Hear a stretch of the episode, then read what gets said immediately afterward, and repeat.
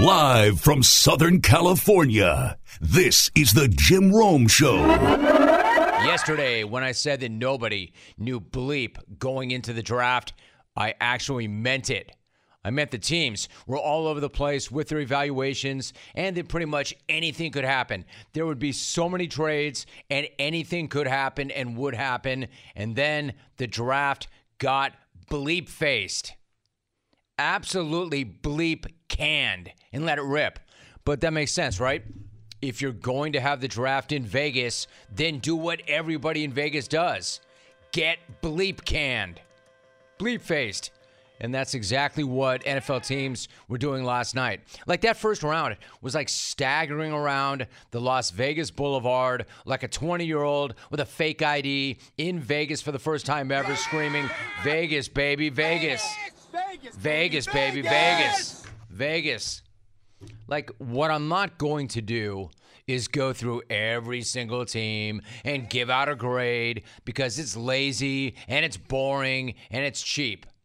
But what I will do is give the entire first round a grade. And that grade is an A or an F. I'm not even sure. But I do know this it was awesome. I mean, that was chaos. That was wild. I always say, give me an A or give me an F. And they did. If the question is, yeah, well, which one is it? The answer is yes, both. I mean, for all the talk that there was not a ton of elite talent in that draft and that they were a little thin on the back end of the first round, last night brought a lot of noise and a lot of chaos in that first round. The first round had about five rounds within the first round, and it got hammered on all of them. Kind of like bartender, trades for all my friends, all around. There were like 5 million trades last night. There were trades on trades on top of trades. And not just draft picks. The, Ra- the Ravens sent Hollywood Brown to Arizona. And I'm pretty sure they made that trade while they were making their pick. The Eagles pulled off not one, but two massive trades. They ended up with Jordan Davis and A.J. Brown. Is that any good? The Packers had one of the biggest trades before the draft when they sent Davante Adams to Vegas. Of course, we, we know this. We remember. Not a problem. Yes, you gave up arguably the best wide receiver, but it's not a problem because there are so many wide receivers that you could get in this draft. You don't want to sign Devonte? Great. Send him to the Raiders and just get another receiver in the first round. Obviously, that was the plan when they sent Adams to the Raiders, right? Wrong. Wrong. Imagine if the Packers traded Davante Adams and then did not draft a receiver in one of the deeper receiver drafts in recent memory. Actually, you don't need to imagine it. That actually happened. It's real. The Packers had two picks in the first round. It's incredible, right? They had two picks in the first round, and they went linebacker, defensive tackle. Yeah, like they were going to break their streak. The hell they were. They've gone 20 years without taking a wide receiver, a tight end, or a running back in the first round. I mean, that's incredible. That can't be easy to do. Do you know how hard you have to work to pull that off? Not a single receiver or a tight end or a back in the first round. Never even accidentally or mistakenly took a weapon in the first round. Never accidentally wrote the wrong name on the wrong card. It's almost like they're allergic to getting Aaron Rodgers help. Like it's the last thing in the world they want to do. And if you want to make the argument that there wasn't value in the receivers when they were picking and that they didn't want to force anything, uh huh, uh huh. All right, whatever works for you. But I'm guessing it doesn't work for Rodgers. I mean, they are going to get around to getting this guy some help, right? They do know you can't just pull guys off the street and have Rodgers throw to them, right? Or maybe they can. Or maybe that's exactly what they think their plan is because that's how it looks. That's how it feels. What I'm saying is this that draft got everybody absolutely sauced. I mean, we were in Vegas and everybody got lost in the sauce. By the way, another great horse name Lost in the Sauce. Lost in the Sauce would be a great horse name. But when I'm talking about getting, thank you, Alvin, getting lost in the sauce in this regard, I'm talking about Sauce Gardner, of course, because he came in and he stole the show. Jungle Tourette's, man. He came in and he stole the show. There's so much going on with this guy and his fit and his attitude and his swag. He'll get his own take. But let me just start with one of the best sounds of the draft. It was this. With the fourth pick in the 2022 NFL Draft, the New York Jets select Sauce Gardner, defensive back, Cincinnati. I think that's awesome because the coolest name in the game right now was just getting announced by the least cool guy on the planet. I never thought that I would live in a world where the name Sauce Gardner did not sound cool. But for one brief moment, we all lived in that world. Sauce Gardner. And that world sucked. Defensive back, Cincinnati. I'm always fascinated by great athletes' names or great athletic names. Sauce Gardner is a great name. Not only a great name, but a, a great bit of swag and personality to back up that great name. I'm not sure what sounded better to me or which sound was better. Roger saying Sauce Gardner. Sauce Gardner. Or one of my childhood heroes, Franco Harris, losing his mind over the Steelers pick. You know, and again, growing up in Los Angeles, I was an enormous Steelers fan. Mid 70s. Terry Bradshaw was my guy. I've made this clear on this show before. I had three sporting idols growing up Terry Bradshaw, the Penguin, Ron Cey, and Gail Goodrich. But I was a huge, huge, huge Steeler fan. So Franco also was one of my guys. So I'm up here looking at my hero last night, losing his mind. Like when Goodell gave him, gave him the opportunity, Franco looked like he had just seen the face of God. Goodell kept talking, but all I could do was stare at Franco because he looked like he had just won the Super Bowl. Did Goodell just give the Steelers pick, him the pick, or a winning lottery ticket? I'm pretty sure the reaction, especially facially, would have been exactly the same. I mean, my man Franco was pumped. He was hyped. And then when Rog cleared the runway and let Franco get to the mic, he 10x'd that enthusiasm and hype. Oh my gosh! Hello, Las Vegas! Wow! I love this, I love this. With the 20th pick in the 2022 NFL Draft, the Pittsburgh Steelers select Kenny Pickett, quarterback, Pittsburgh. Yeah! All right.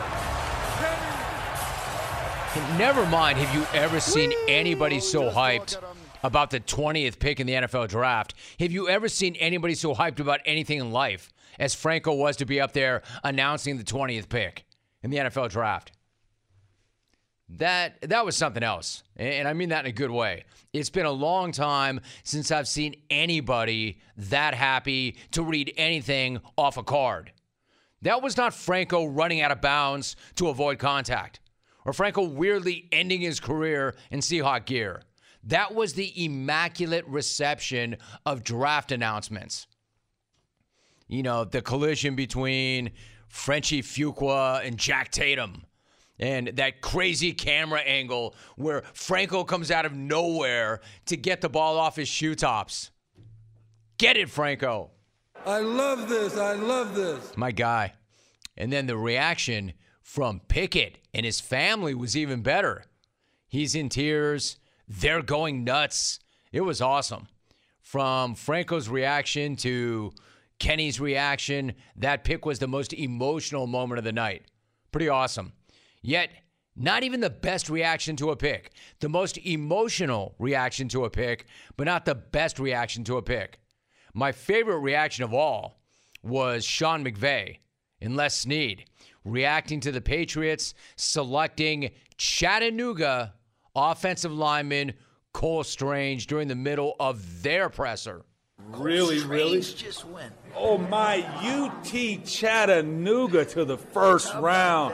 Hey, How about that? And we wasted our time watching him thinking he'd be at 104 Hey. maybe.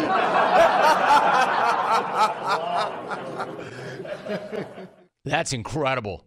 That is incredible. I want to run that back one more time. Make sure that you're checking the reactions, the over the top reactions, and especially that laugh from McVay. really, really? just went. Oh my, UT Chattanooga to the first round. Hey, How about that? And we wasted our time watching him thinking he'd be at 104 Hey. maybe. I I thought the line was great, but the laugh is so much better. Quote, and we wasted our time watching him thinking he'd be at 104. And that laugh, oh, that obviously goes into your laugh tracks. That is a laugh for the ages. So people are like, of course that was a laugh for the ages. How blasted do you think the guy was? I don't know if that's true or not. Yeah, I love people jumping into the chat and claiming McVay had a few for sure. LOL. Laugh out loud. Or these dudes are lit. It's lit. I don't know. First of all, they're pretty young guys. They spend a lot of time in the weight room. They're running on different fuel. They've got a lot of energy. Or maybe they had a couple in them. I don't know. I have no idea. I have no idea. But they had the same reaction that everybody else did to the Hood's pick. Difference being, there's Sean McVay and Les Snead. But we all had the same exact reaction, right? Like, wait, what? Hood? Really? I don't know if these guys were hammered or not. I do know this. Sean McVay and Les Snead are two absolute pros. Pros. Hell, maybe that pick was so far out there, maybe it made them drunk just hearing it. Drunk or not, the two of them are having a hell of a good time. And why wouldn't they? They're in a sick beach house. They're polishing their Super Bowl rings. They're seeing the Patriots reach in the first round. Of course, they're laughing. I'd be laughing my ass off too. Doesn't mean they're drunk. Doesn't mean they're lit, even if McVay is laughing like this.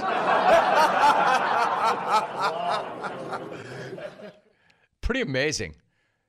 I mean, are they feeling good about themselves? That they're just laughing in the goat's face. They're laughing in Belichick's face.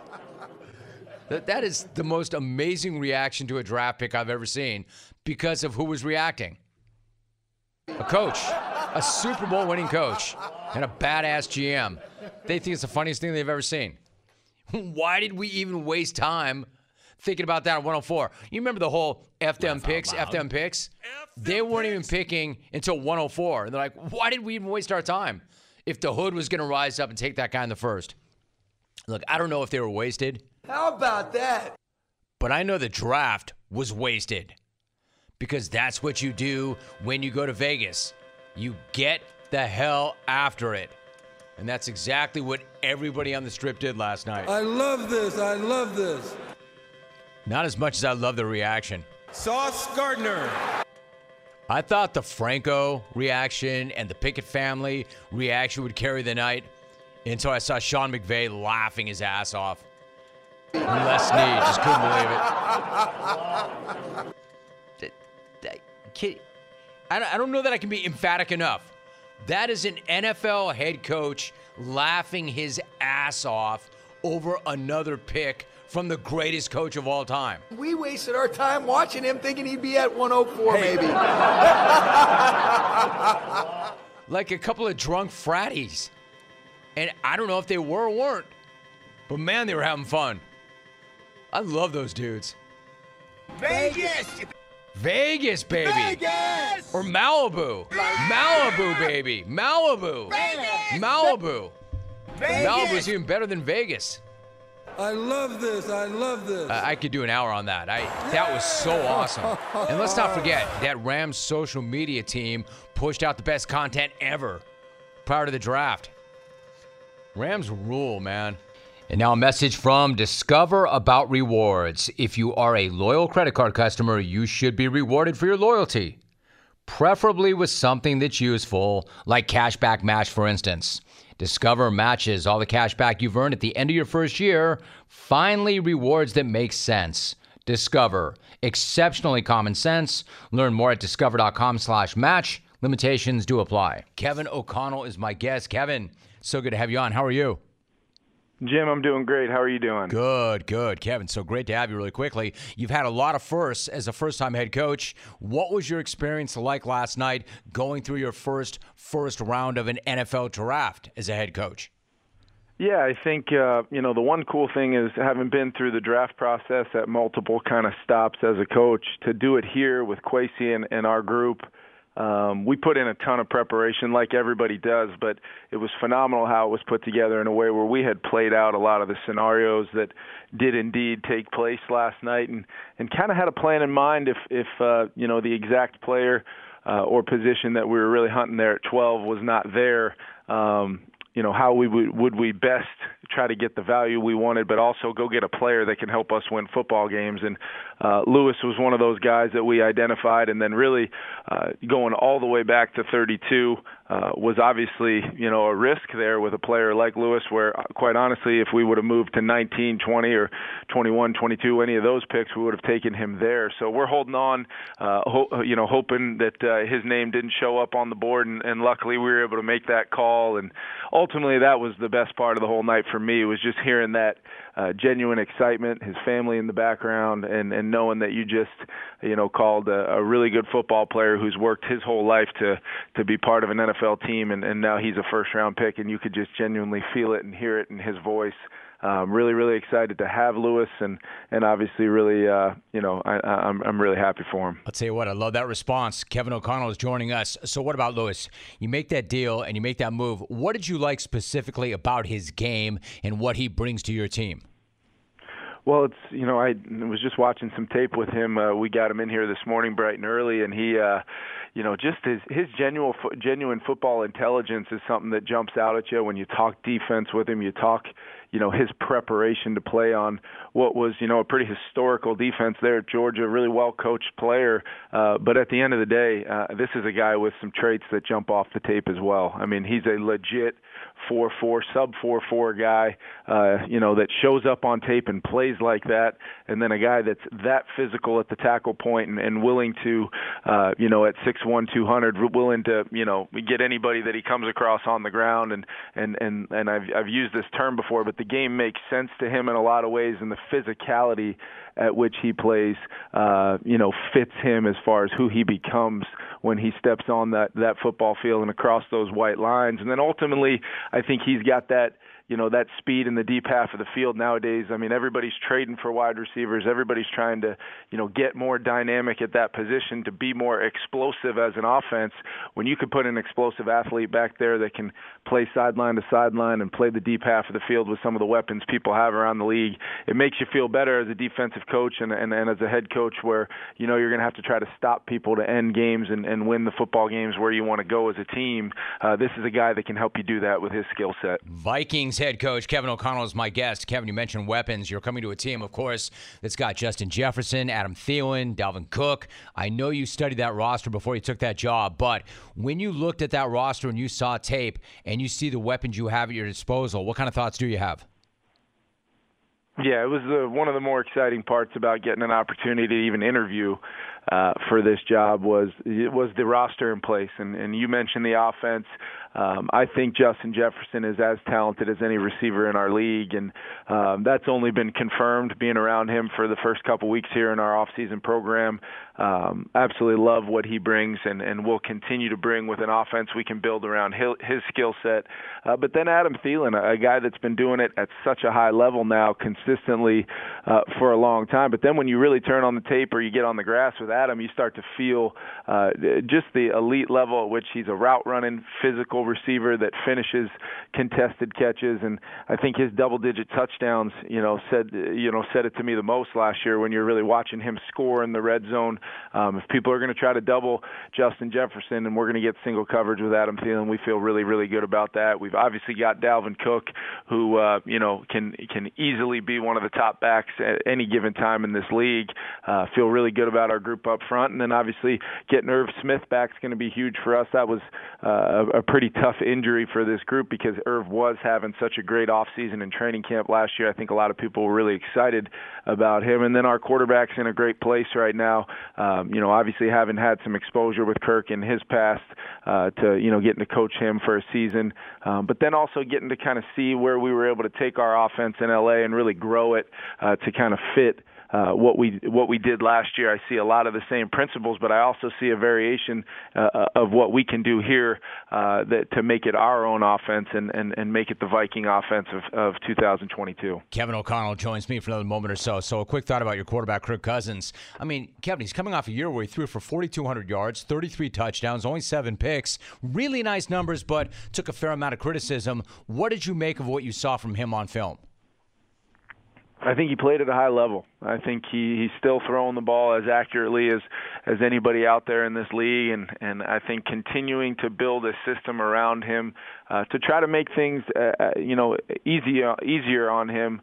Um, and the quarterback position is really what every offensive intent should be because it is the hardest position in in sports, in my opinion, because so much of the success uh, of an offense goes through that quarterback position, and really you could even say so much of the team success uh, gets pinned or lack of success gets pinned on the quarterback sometimes when there is uh, you know there's 10 other guys in the huddle, there's 11 guys playing defense on the other side, and there's a lot of things that go on in our game uh, that uh, the quarterback can obviously have an impact on, but obviously uh, maybe not as much as people would like to think sometimes. So ultimately, what we're trying to do is build an offense around him where if Kirk goes out and plays uh, to and reaches his highest potential, uh, we're going to have a great chance to win a lot of football games, and it's simple as that. All right. So one last thought. You're obviously really getting getting into it already this morning. I'm curious, what's the rest of the day look like as you get ready for the second round, and then what areas are you focused on in rounds two and three?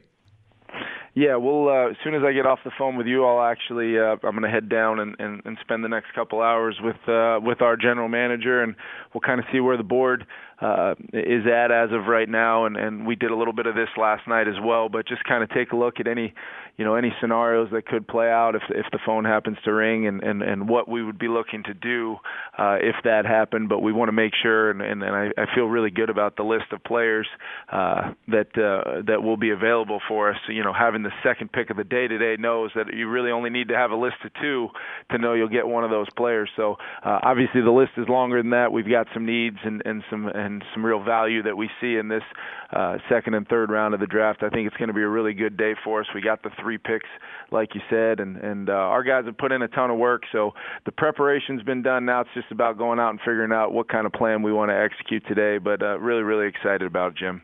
Kevin, one last thought. I mean, in terms of communication ability, this has lived up to all the advanced hype. You sound like you're in a great spot. You sound extremely sharp and lucid, and you've got your energy ready to go. I- am kind of curious, after the time you spent with Sean McVay, I know you're locked in on what you have to get done. Did you happen to see his reaction to the Patriots pick and their reaction, or his reaction to that pick? And what did you make of that? I did. I did. I I think uh I think that's probably a little bit more of a, you know, a credit to to Cole Strange, the player that they were discussing there. I know uh, you know, if, if if they were looking at him, even though maybe they don't pick until I believe whatever it is, 100, 104, um, I know they still are, are putting in the work back there to make sure that they had a, a great list of players, and I'm sure Cole was on that list. But uh, I did see that, and uh, as I uh, as I told him in a message I left for him this morning, I, I can still see that smile uh, from winning a Super Bowl is pretty fresh uh, for Coach McVay, which uh, you know obviously everybody knows how I feel about him and and Les and the rest of the folks back there. So. Hey, clones, what do we want when we're craving protein and we need more energy? I'll tell you what we don't want bars, sugary snacks, energy drinks. Nah, we want beef, pure and simple. So where's the beef? It's in a package of Old Trapper beef jerky. Old Trapper is not your father's jerky, shriveled, dry, tasteless. No, Old Trapper beef jerky is made from lean strips of steak and quality spices that are smoked over a real wood fire. So it's tender and tasty. It's never tough. So, why is it so good? Because Old Trapper is a 50 year old family business known for their relentless commitment to quality. In other words, they take smoked beef extremely seriously, and you can taste it in every single bite. Old Trapper is packed with protein and comes in four amazing flavors to satisfy all your cravings. Quality smoked meat at its finest that goes with you wherever you go to the game, to the gym, to the beach, anywhere at all. So look for Old Trapper in the Clearview bag. You can see the quality that you're buying. Look for it in major retail stores near you. If you don't see it, ask for it by name because no other jerky compares. Old Trapper, what's your beef? Big day for Philadelphia sports. Phillies won. Sixers closed out the series. Eagles added some big guns. Speaking of big guns, is Alvin going to holster those cannons today?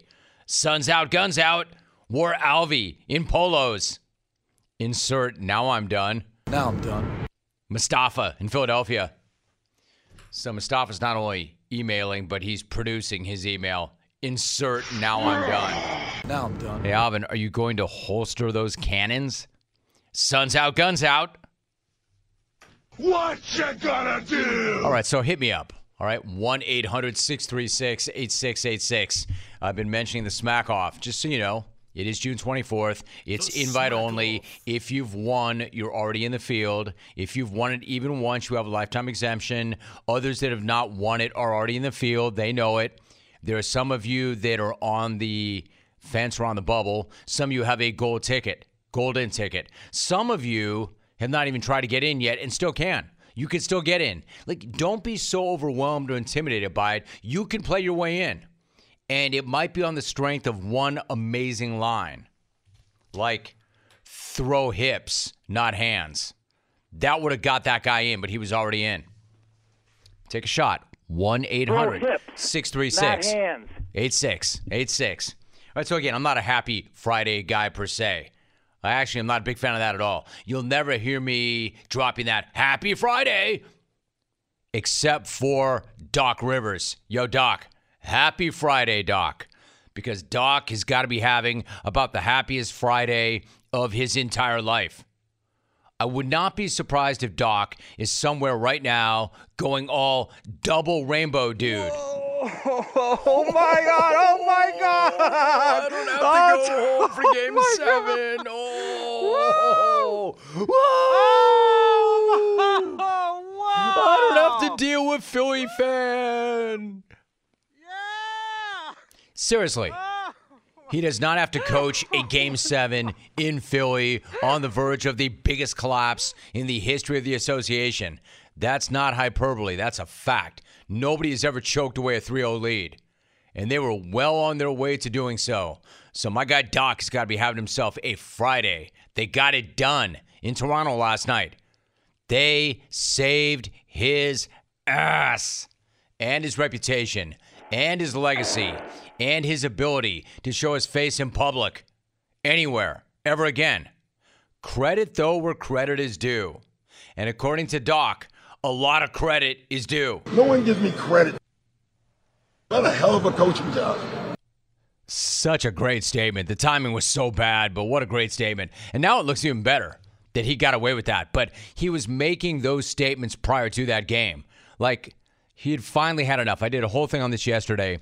But when everybody keeps going to Doc with, hey, Doc, hey, Doc, how do you explain blowing not one, not two, but three, three, one leads? And Doc went into this whole thing about, hey, you know what? It's not really how it appears. Why don't people tell the whole truth? And then he went in. He went ham on the 03 Orlando Magic. These guys just minding their own business in retirement, probably some of them in the retirement home. And Doc drives by and just lights them on fire. And then said, hey, by the way, we were up 3 1 on the eventual, eventual world champs. How about you give me some credit? I'm like, I don't know, Doc. No one gives me credit. I don't know, Doc.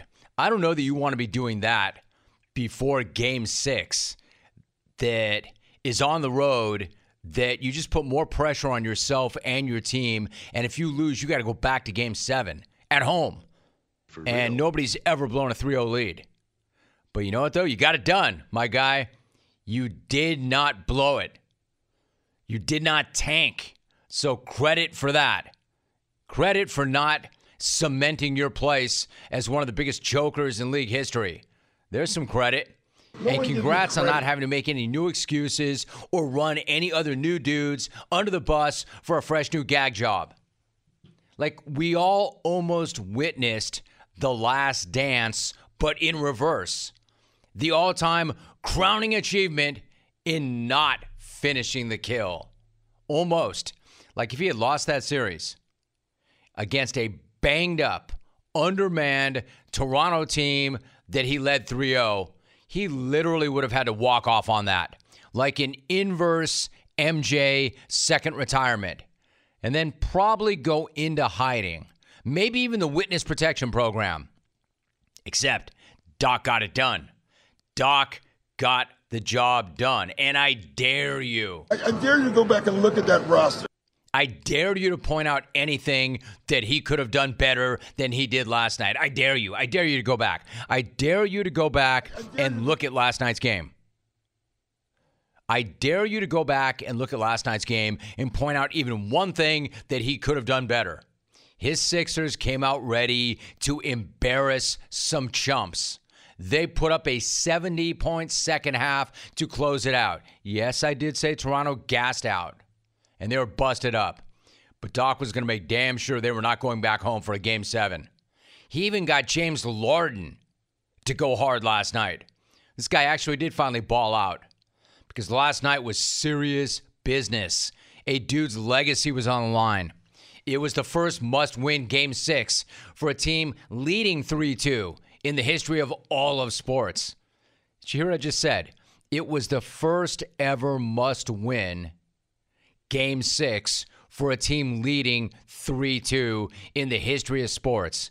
And everybody on the Sixers knew it, including Doc himself. I told our guys it was the most serious game I think we played this year. Like this year, no no messing around. I thought we came with a great intent, and that's a lesson.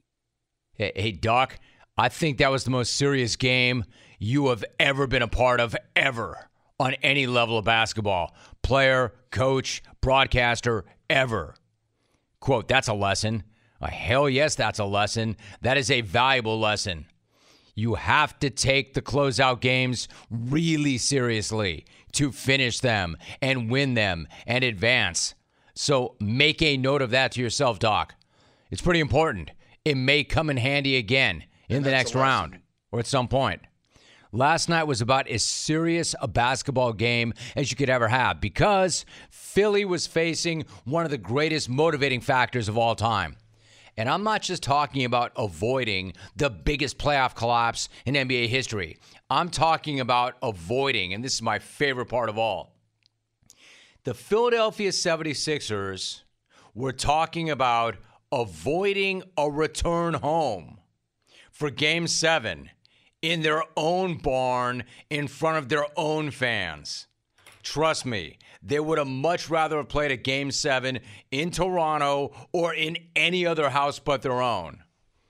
Because one thing was absolutely clear after that game. And it was pretty much the first thing that James Harden said in the post-game presser. They did not want to be dealing with that in their own house. We just we didn't we weren't going back to Philly for game seven. They're not even trying to hide it.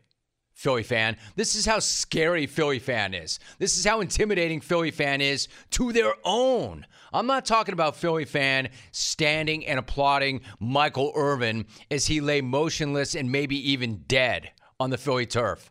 I'm talking about their own players being scared. It's so great. It's so Philly.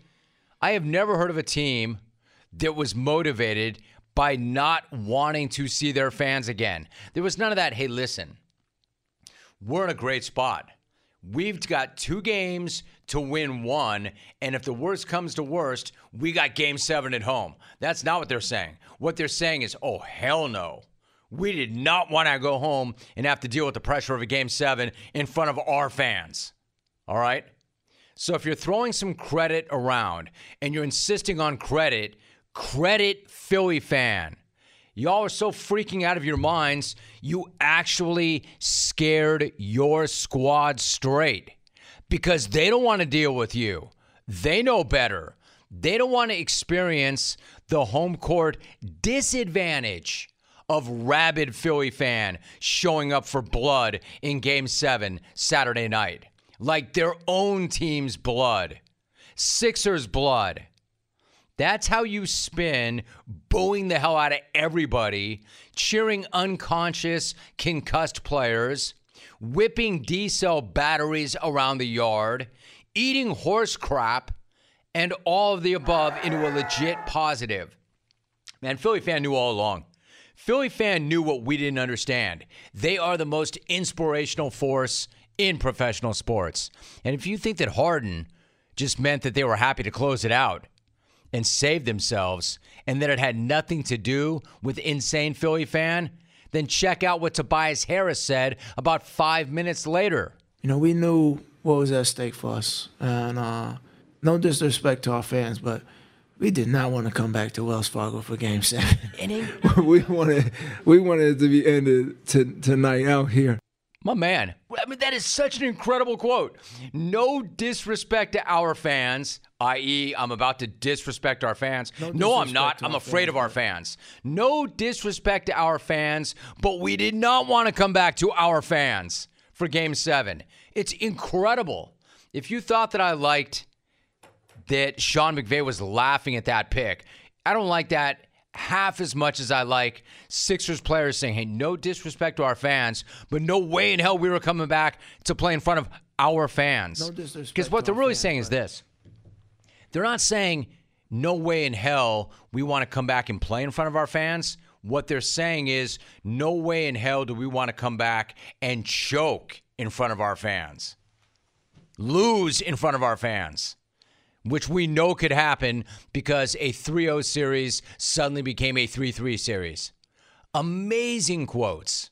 Like the last thing any of us want to deal with is a game seven in an environment that hostile in our own barn in front of our own fans. Like I said before, any other team would take before the series. If somebody said, Hey, would you take a game seven in your house? Hell yes. They're like, oh, hell no. Hell no. This is our game seven. Game six in Toronto is our game seven. Oh, hell no. We don't want that. Our fans in our house are way more belligerent than anything we ever encounter on the road. No way in hell we're going to deal with that. Deal with our fans in a game seven. We're not putting ourselves in that position. That was a must win game because game seven at home in front of our own fans was a must avoid game. Because we all know to a man, if we choke that game away, not one of us is going to make it off that floor alive. And the best part is, you know, Philly fan, Philly fan is not getting butthurt about this. Philly fan is proud of this. Philly fan is proud of that reputation. Man, they love it. They thrive on it. They're making their teams better. They just want to keep the hope of horse crap Sandos alive, climbing greased up light poles alive, throwing drunken, debaucherous victory parades alive, and intimidating their own players in an attempt to make them even better. Am I right, Mike Schmidt? Without Philly fan, Mike Schmidt's just a great player. But is he a Hall of Famer? I don't know. Credit to Doc. He kept all of those hopes alive. Happy Friday, Doc. Happy Friday, Philly fan. I dare you all to find a way to be miserable today. I dare you. It's a great day, Philly fan. So many great things happened last night. Now, I'm not going to lie. I did want to see game seven in Philly. I wanted that so badly. I want that so badly. But fear, fear can be an amazing motivator. Doc saw that fear. Harden saw that fear. Tobias saw that fear. Joel saw that fear. They all saw that fear. They saw what it did to Ben. Look at Ben. Look at Ben Simmons. Look at what happened to that guy. We haven't seen him since, except in his fit courtside. Congrats to the Sixers. But more importantly, congrats to Philly fan. The terror and angst that you put on these guys made them play like men possessed. You scared them into the next round. Hey guys, let's talk skincare. Seriously. Skincare can be complicated, especially for men who have never had a skincare routine. That's where Tiege Hanley comes in. Tiege Hanley is a men's skincare company that helps guys start and maintain a healthy skincare routine by making the process uncomplicated. Every single box comes with an instruction card that tells you when to use each product, how much to use, and in what order. It is so easy and it's so effective. In fact, let me recommend this. The level one system is the easiest way to get started, and it comes with all of the basics that you dudes need to take care of your skin. I'm telling you, for the longest time, I never even cared. But I know that I've got to be in front of a camera every single day, so I've got to take care of my skin. And Tiege Hanley makes it so easy for all of the reasons I mentioned. Listen, have you noticed a difference in the way your skin looks and feels? I have.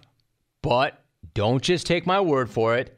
Tiege Hanley has over 5,000, 5,000 five star reviews on their website from customers worldwide. And because Tiege Hanley is sponsoring today's episode, they're offering you an amazing deal. Just go to Tiege.com slash Rome and you'll get 30% off your first box plus a free gift. That's T I E ge.com slash Rome. An amazing deal. Check it out for yourself and let me know what you think. He is Jonathan Jones. Jonathan, my man, how you feeling? How you living? I am living. Last night was fun. It was chaotic. I live for the chaos, so uh, I'm I'm still buzzing today. I was gonna say, tell me about that before we break down exactly what went down. It was fun, man. It was chaotic. It was unpredictable. It was different. What was it like for you? Yeah, you know, I think seeing these trades, and they were more or less sort of simpler swaps. I think that folks can sort of haggle over trade compensation. Certainly, uh, Minnesota Vikings fans are wondering right now whether they got what they should have gotten from the Detroit Lions. But I think it showed how many different philosophies there are in the NFL, not just trade pick compensation, but also the wide receivers, right? A.J. Brown. Uh, we saw it with uh, Hollywood Brown as well. Um, it's nice to see that the NFL is moving away from groupthink uh, and that each of these teams are learning that there are different ways to skin a cat and they are going to proceed with their own philosophies. I think so. Jonathan Jones joining us. All right, so what about Jacksonville? At the very top, they get things started off with Travon Walker. There had been a lot of smoke that the organization was divided over who to take with that first pick. So, what was your reaction to the pick? And does that tell you anything about where the power resides in Jacksonville? Yeah, ultimately wasn't surprised they went with Travon Walker. You know, he's uh, obviously a talented prospect, and, and it's going to be a bit of a projection and talking with folks before the draft, they said, "Hey, he's going to be overdrafted." Uh, and well, you know, number one overall is can't be drafted any higher than that. I had heard that um, Doug Pederson and his staff were looking for an offensive lineman. Had heard that team owner Shad Khan uh, was looking hard at Aidan Hutchinson, and had heard that Trent Baalke was looking uh, at Travon Walker. Certainly for his traits, when you look at what they got with Aldon Smith back in the day with San Francisco, that that made a lot of sense. Does it now indicate that Trent Baalke absolutely runs things with an iron fist? No, I don't think so. And in hearing the Jags brass come and talk afterward, hey, everyone was in agreement. They can have their own opinions, but uh, they agreed with the direction of the franchise. So I, I don't think they went wrong with Travon over Aidan Hutchinson or even Ike Ekwonu. I totally understand why they went with Travon. Jonathan Jones is joining us once again. So, Jonathan, what about the Panthers? They had their choice of quarterbacks with their pick, and they opted for offensive line instead. First off, what do you make of that decision, and what does that tell you about how they're going to approach their quarterback situation going forward? Yeah, I think that they realize that they need to take care of the left tackle position. And the way the board broke with all the, the defense going in front of them, it was a gift from the heavens that Ike Ekwonu was sitting right there at six overall. So uh, unless you get an over the moon offer for number six overall and you're still able to take one of the top three offensive tackles uh, wherever you move back, just rush the card in and take your your left tackle. They know uh, that Sam Darnold is a short timer there, uh, and they would like to add to the quarterback room. Is that going to be in the draft? The Carolina Panthers would like for other teams to believe that. Uh, and listen, the Panthers absolutely want to get into day two today. Right now, they don't pick again until 137. That's in the fourth round. If they get into day two today, that means that they're going to have to trade future draft picks in order to get into the second or third round. But they are motivated to do that. Ultimately, I believe the Panthers are going to uh, sign or trade for a veteran quarterback, Baker Mayfield or Jimmy Garoppolo. As it stands today, as I lick my finger and stick it to the wind, it seems that the winds are moving in favor of Baker Mayfield.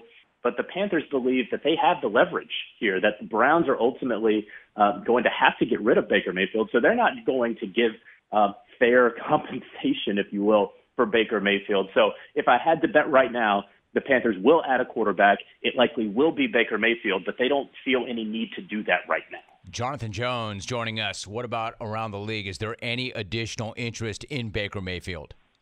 I don't hear that. Uh, and obviously, Jimmy Garoppolo uh, being in the mix, even though he's injured, um, you know, he is a bit of a foil to Baker Mayfield uh, from a personality standpoint. And so uh, the, the other fact is only one quarterback just went in the draft. And I'm hearing a lot of noise around Sam Howell potentially being the second quarterback taken in this draft, the first one taken off the board tonight. Uh, you still have Malik Willis waiting there, Matt Corral as well. And so uh, teams that need a quarterback can obviously get one here in day two, and they do have a little bit of leverage over the 49ers, over the Browns, because we all know that they want to get rid of their respective quarterbacks. Jonathan Jones is joining us. All right, so before the draft, dude reported that Eagles GM Howie Roseman was looking to do something. He ultimately did decide to trade up for Jordan Davis, and then he made that deal for A.J. Brown. What do you make of those two big swings? Well, I love the Jordan Davis deal. I, I think that Howie Roseman is very much. First of all, if Howie Roseman were to call me trying to trade, I don't think that I would pick up the phone. Right. Uh, he, he tends to win a lot of these trades. Um, when you look at what he got with AJ Brown, I thought um, that it was ultimately a pretty fair deal. It reminded me a lot of Stefon Diggs when uh, Minnesota sent him, and then they ultimately drafted Justin Jefferson. Is that putting too much on Treylon Burks? Perhaps uh, but that's the position that he's in, following up the big physical wide receiver AJ Brown there in Tennessee. But listen, there's a report out there. AJ Brown said that uh, the Titans had only offered him $16 million per year, with incentives getting up to 20 million. You know, Christian Kirk and the Jags getting him uh, to to raise that that floor, if you will, uh, and then on top of that, you had uh, Davante Adams and Tyreek Hill blasting the high watermark there uh, above DeAndre Hopkins for highest paid wide receiver. I understand why AJ Brown uh, didn't want to sign for that little of money. I understand why the Tennessee Titans felt that they were at an impasse, and I think they got the most that they possibly could for a player that they really did not want to part. With. You know, this is where I come out. I come out the same exact place that I understand why he wants more money. You look at the market, and I understand why teams do not want to pay that money. So he's one of two receivers who gets dealt. Marquise Brown was the other. What was your reaction to that trade, and then what was your reaction to Lamar Jackson's reaction? Well, it made sense in that it, I don't want to say that Hollywood Brown had worn out his welcome in Baltimore, but I think both sides were equally done with one another, right? It, it didn't seem that it was necessarily working out. Yes, he had just gotten a thousand receiving yards this past season, but also you go back to that final game of the season against the Pittsburgh Steelers where they have to win that game to make it into the playoffs. He dropped a touchdown pass. He only had three catches for I think 37 yards. He dropped a sideline grab with one minute left in the game when it was jarred loose by Minkah Fitzpatrick. There was a really bad taste left in everyone's mouths after that game. And I think that Marquise Brown uh, felt that as well. Uh, remember when Kyler Murray deleted the Cardinals off his social media pages, you know, Hollywood Brown did the exact same thing a couple of days later with the Ravens. And so to be able to ship him off, get a first round pick, get a guy who is going to help Lamar Jackson up front and Tyler Linderbaum there at center and help your entire offensive line. I like it. Are the are, are the Ravens uh, going to be okay at wide receiver? I think that they they really they may be overvaluing their receivers right now who they have. I know they believe in Rashod Bateman and others. Uh, I would like to see them add, and they very well may add here tonight. Jonathan Jones is joining us. So, Jonathan, what about Deebo Samuel? Reportedly, he would like to be one of those established receivers who also gets moved. The 49ers did not deal him last night. So, does that mean that they won't deal him at all, or is this story going to continue? It will continue because the 49ers at this point aren't going to deal him for future draft picks because those future draft picks aren't going to help a team that is very much in contention in 2022 in 2022.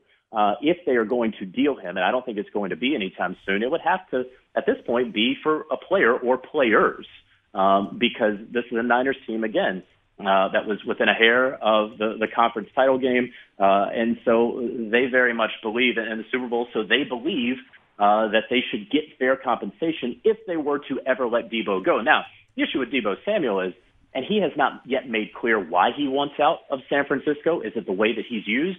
If it is that, well, you know, his value is going to go down if he doesn't want to be used in that way because that's where his value is. That's where he is one of one. If he wants to be a true and pure wide receiver, well, his 10.5% drop rate is going to harm his value there. So um, those are the decisions that have to be made. I believe San Francisco thinks that this can be ironed out over time. Uh, and so, because of that, I'm not anticipating anything, anything, anytime soon. Spending a few more moments with Jonathan Jones. Jonathan, what about the Packers situation? Given how many receivers were available early in the draft, and that Green Bay selected none of them, Given their history, that's not a surprise. We know this. But given the fact that they did move Davante Adams, did that surprise you that they did not take a receiver?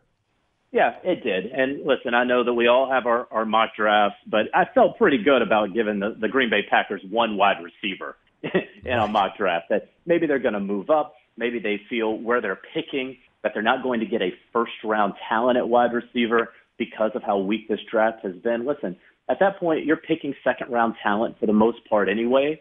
Um, I, I was, I was surprised. I think I would like to think Aaron Rodgers was also a bit surprised. Now, what they can say until they're blue in the face, they've had a lot of success with second and third round receivers in the past, and that much is true. But when it has been a literal score since you last drafted a first round receiver since 2002, I think it's about time after everything you've done for Aaron, after seeing Davante leave, they should have pulled the trigger here in the first round. So before you go, let me ask you this. How pleased do you think the Steelers were to find Kenny Pickett waiting for them at number 20 overall? And then how do you see that quarterback battle between Pickett and Mitchell Trubisky shaping up? You know, I think that the Steelers were over the moon. I don't think the Steelers believed that he would be available at 20 as they sort of went through their own mocks um, throughout the week. Uh, but there he was sitting at 20, and the decision was obvious for them, a guy that they knew very well. We can talk about his hand size, uh, throwing in the elements. He, he has done it literally there at Heinz Field, so they feel good about that moving forward. The thing here is, what's this quarterback competition going to look like? I've written about this in years past where there is no real handbook on how to operate a true quarterback competition. Is it the incumbent? Is it the veteran versus the rookie? How many reps does does one get with the first team versus the second team? How fair is that? At some points uh, in history, coaches have flipped coins to see who starts in preseason games. So I'm fascinated to see what Mike Tomlin, one of the best coaches to ever do it uh, in this sport, what he decides and what is going to be his first true quarterback competition of his head coaching career. JJ, one last thought. Quarterbacks, you mentioned Malik Willis. Were you surprised that he was not selected last night? And then how long do you think he'll have to wait tonight? I was a little bit surprised. I know that teams, uh, we always talk about teams could trade back up at 30, 31, 32 to get the quarterback so that he has his fifth year option. I'll just say, as evidenced by the New York Giants decision on Daniel Jones to not pick up the fifth year option, as evidenced by the Cleveland Browns uh, wanting to get out of Baker Mayfield's deal and the Panthers regretting their fifth year option on Sam Darnold, um, that, you know, hey, you don't have to mortgage things in order to make sure you get the guy for his fifth year option. You're almost betting against the fact that five years down the road, that's what you're going to need when you can always franchise tag him for a slightly higher price anyway and hedge your bet. So uh, Malik Willis, I think, will go in the first eight, nine picks tonight. I don't think it's going to be a team that is currently selecting where they are. I think we're going to see a lot of movement tonight because we saw a lot of movement last night. With prices soaring at the pump, Discover has your back with cash back. Use Discover to earn 5% cash back at gas stations and Target now through June on up to $1,500 in purchases when you activate. We know every single dollar matters right now, but you can count on us. Get up to $75 cash back this quarter with Discover It card. Limitations to apply and learn more at discover.com slash rewards. Discover.com slash rewards. The flight deck is in our presence. Hey, this gambling game is hard, dog. Well, me, bah, bah, bah, oh, man, let me let me editorialize off the Game top. is Bah, hard, bah, bah, bah. This gambling game is hard, dog. Apparently not for Rit, who was all over Twitter last night bragging on his accomplishments. You'll get yours, you. old man. It will come back and kick your ass. I know. it happened to me midweek. So this gambling game is hard, dog. It is an absolute blast. I love it. But it's an absolute kick in the package also because the highs are so high, the lows can be so low, but I love it. I love it so much. And I was on an amazing run midweek only to get hammered and humbled. But to quote that famous what's his face in Philly, since we're talking about Philly, remember that guy? When Muhammad Ali was down, did you count him out? When Jiminy Cricket was down, did you count him out? This is the comeback, head. Did you see DeMarco Murray? This is the game, head. When Muhammad Ali was down, did you count him out? When when Jiminy Cricket was down, did you count him out? This is the comeback, Doug. Two and three. Did you see DeMarco Murray? This is the game, Doug. This is the comeback, head. This is the game, head. What's up, head? How you doing? I'm doing great, Jim. How are you doing, man? Dude, good, good. Yeah. Are you dangerous? Are you, hey, better yet, are you feeling smart? Because you, me, and the clones need to get down and we need to get paid. Hell yes, I'm s- um, feeling smart today. Not as smart as Rit, obviously, but Rit, go ahead and post your um, outcomes tonight too to see how good you really did.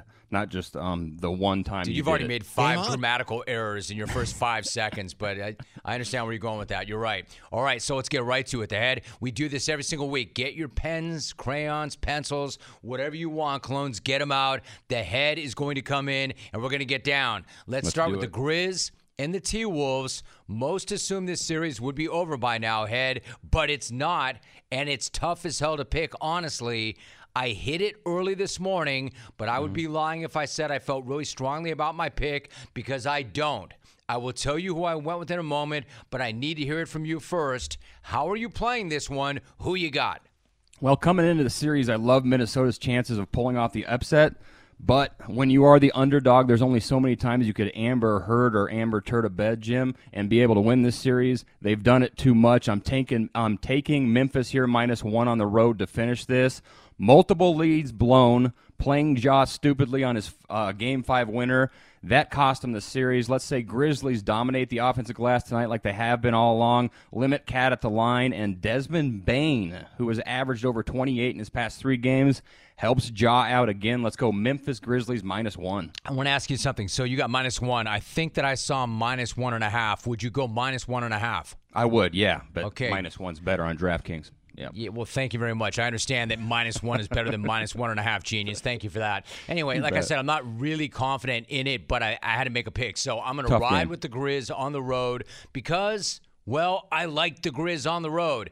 Here, now, here's something you and I may or may not agree with 13 and 8 against the spread as a road favorite this year. I like that. Does that matter to you, though, this time of year? So with the NBA, it doesn't as much as it would on other sports. There's not a bigger difference between NBA regular season and the NBA playoffs. So a lot of those analytics that people see out there, they're telling you one thing, like they love the Memphis tonight because of all those things. But again, total difference between effort in postseason and regular season. So I do not love the metrics come playoff Yeah, see. I, I use that metric to help make that bet, but I think what you say is fair. I, I do. Mm-hmm. I also like, oh, however, but to that point, they are plus eight in their two games at the Target Center Yeah. in these two games. So I like mm-hmm. that. I know it's going to be close. I just have a little more confidence in the Grizz than I do the T Wolves because of what you mentioned and some of the things they've done at the end of games. I don't feel great about it, but I feel a little bit better about them than the T Wolves enough to lay the point and a half. Bottom line, whenever I go back and forth on a matchup, I don't know about your system. Mm-hmm. If my system does not spit out a clear cut winner, I'll tell you what I do. I go to the most that? important analytic or metric there is, the thing I trust most of all. I wait to hear how Drake is playing it, and then I go the other way. Drake, you suck at sports betting. Go back to your little albums and rapping. Thanks, Colby. You see that story about how Jorge Masvidal gave him brain damage? Yeah, the fighting community is really going to love Colby after that one. I'll just say that much. So yeah, right. That'll So, go uh, over good. Yeah. it will go over well, dude. Substitute Good. well for good. You got you got to start somewhere with grammar. Okay, I could try that. All right, try that. See how that goes for you. All right. All right. So problem is that I I don't know which way Drake is going, so I'm going to go with the Grizz. All right, we got some catching up to do. We've got series which are now picking up, starting with the Heat and the 76ers. Now, I just laid this out, Head. I'm a little disappointed that we don't get a game seven in Philadelphia. I wanted that very badly, but mm-hmm. let me skip right to this thing. How about that series? What is the number? How do you see it going? So the Heat are favored to win the series at minus 165. I really want to take the Sixers and plus 135 to win it, but with Larden and Doc's history and Joel's thumb, I think I'll take them on a series spread here, Jim, at plus one and a half games at minus 185. Meaning, if the Sixers win the series or lose in seven, I win the bet. They have the players to win this. Joel's the best player in the series by far. Tyrese Maxey's a stud, and Tobias Harris is playing exactly how they need him to be. Biggest thing, of course, is the biggest guy here, that tubby point guard Larden. If he opens up this offense, Jimmy Buckets will be guarding him, but if he could get him off of uh, off of buckets and draw the other guys in. I love Maxey and I love Harris stepping up for these guys. Both of these guys are hitting over 40% from three this postseason, but I don't know if Larden could do it. I need a buffer. Let's go Sixers plus one and a half games at minus Yeah. 185. Oh, I see. All right. I see what you did there. Say again what you did. What's the buffer? The buffer is Sixers plus one and a half games. So they have to. If they win the series, I win the bet. But even if they lose in seven, I still win the bet. I understand that. I see what you're doing because if you're going to talk, if you're counting on Larden to get his on Yeah. buckets, I think that's a pretty big ask. Hey, listen, credit. Doc demanded credit before that game. So credit for handling your business. No credit for ripping our dream from us. Philly fan in a game seven, including Doc Rivers after blowing a 3 0 lead. However, the Heat, to me, head, are a much different deal, of course, than a mm-hmm. banged up Raptors squad. So uh, I'll tell you what, I, I want the value. I would love to take the value. I love Joel, but I'm liking the Heat. I love the way they play defense. I like their culture. You know that whole thing about how overrated their culture is? Yeah, That's I'm not buying me. that. I think Yeah. it's not. Oh, you, it Mhm. is? You think it is overrated? Well, I, I I went at them pretty hard two years ago when they played the Lakers in the finals about the culture and everything like that. Dude, I mean, there's something to it, damn thing you said two seconds ago, much less two years ago, man. Well, Don't worry I about did that. gloss street clothes, street clothes. Then I will say that. Yeah, they do know that. They do remember you street close.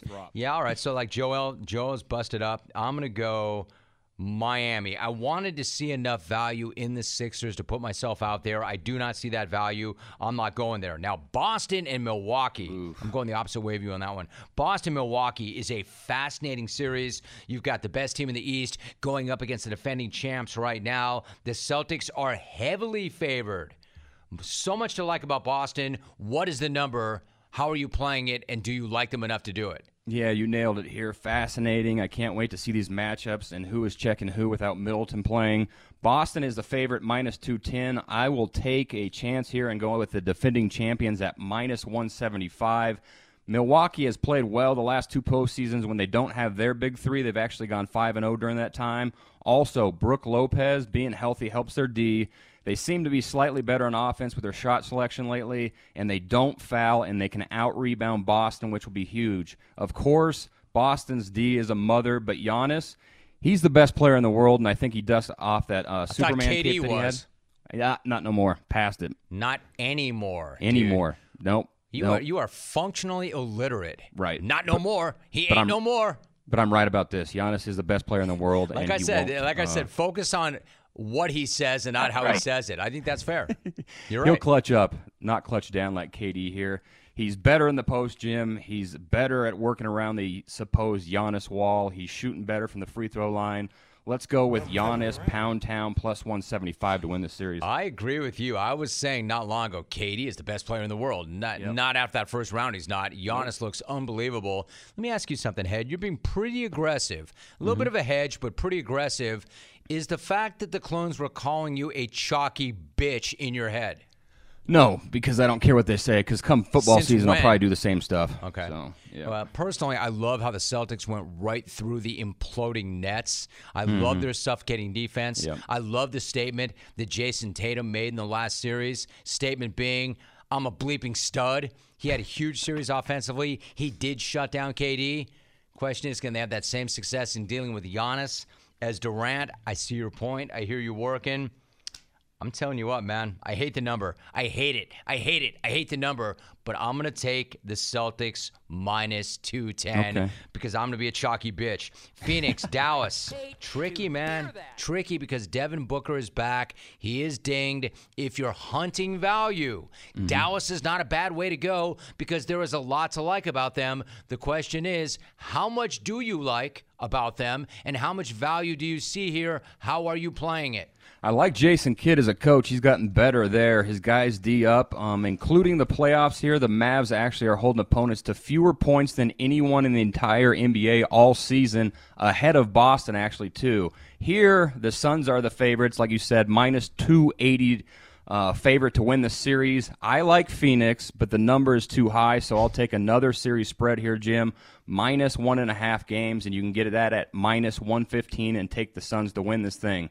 Phoenix has multiple guys they could run at Luka. They could switch. They could help out. I love that. I credit the Mavs for winning that series against Utah, but I'm still not high on them. The Jazz have imploded. They got their heart, hearts ripped out by the Clippers last year, and they haven't been the same. Winthrop. Winthrop. And even without Book being 100%, DeAndre Ayton and Mikal Bridges are getting better.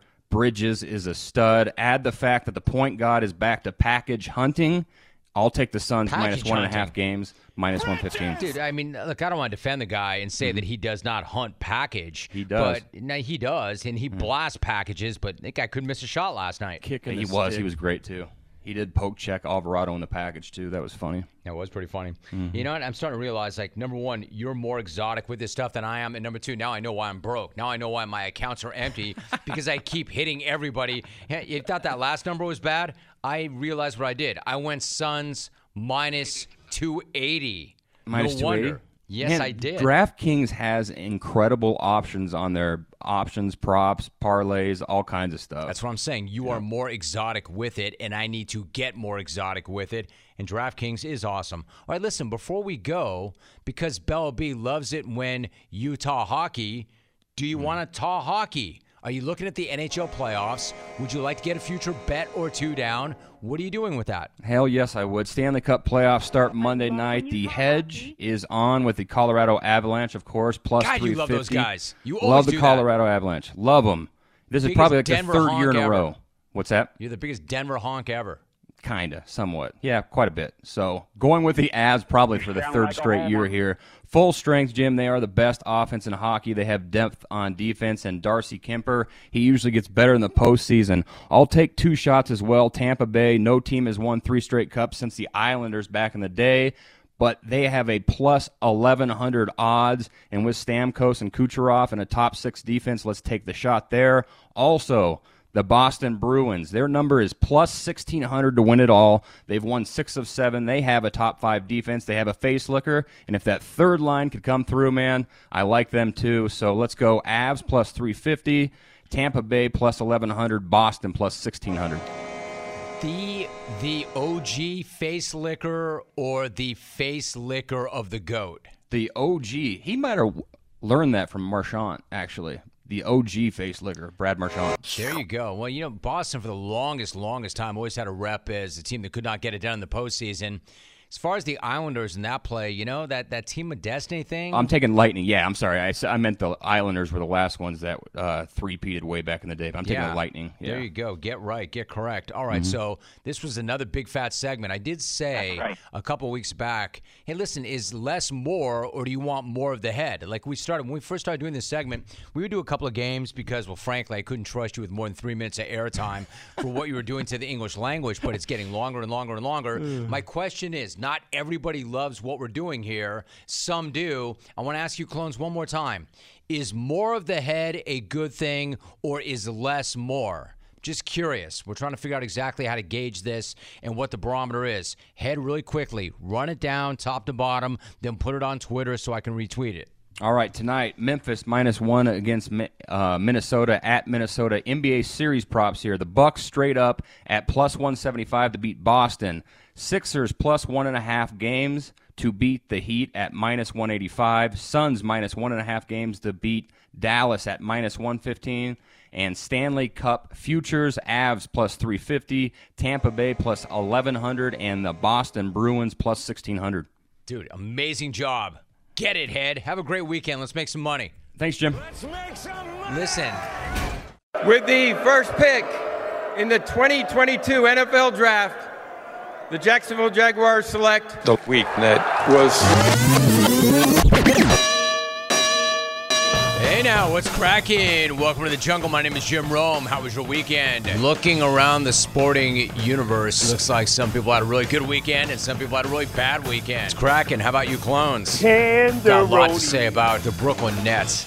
You know, we, we're all just trying to gel. Rich as hell. I don't have a lot of answers for how you make up time. If only there would have been more ways for the team to gel during the season, says the guy who quit on his team during the season. Jordan Palmer's my guest. Like this last year for Trevor Lawrence, right? Boy, what a punch to the stomach that year was. But I don't think it's going to affect him because he's been hardened through this process. But some of these guys, as soon as the lights get bright, they just melt. I see someone you can build around because I appreciate excellence and I appreciate imbeciles getting what they deserve. T.O. popping her naked butt with a towel. Now that would have dropped some jaws. I mean, jaws.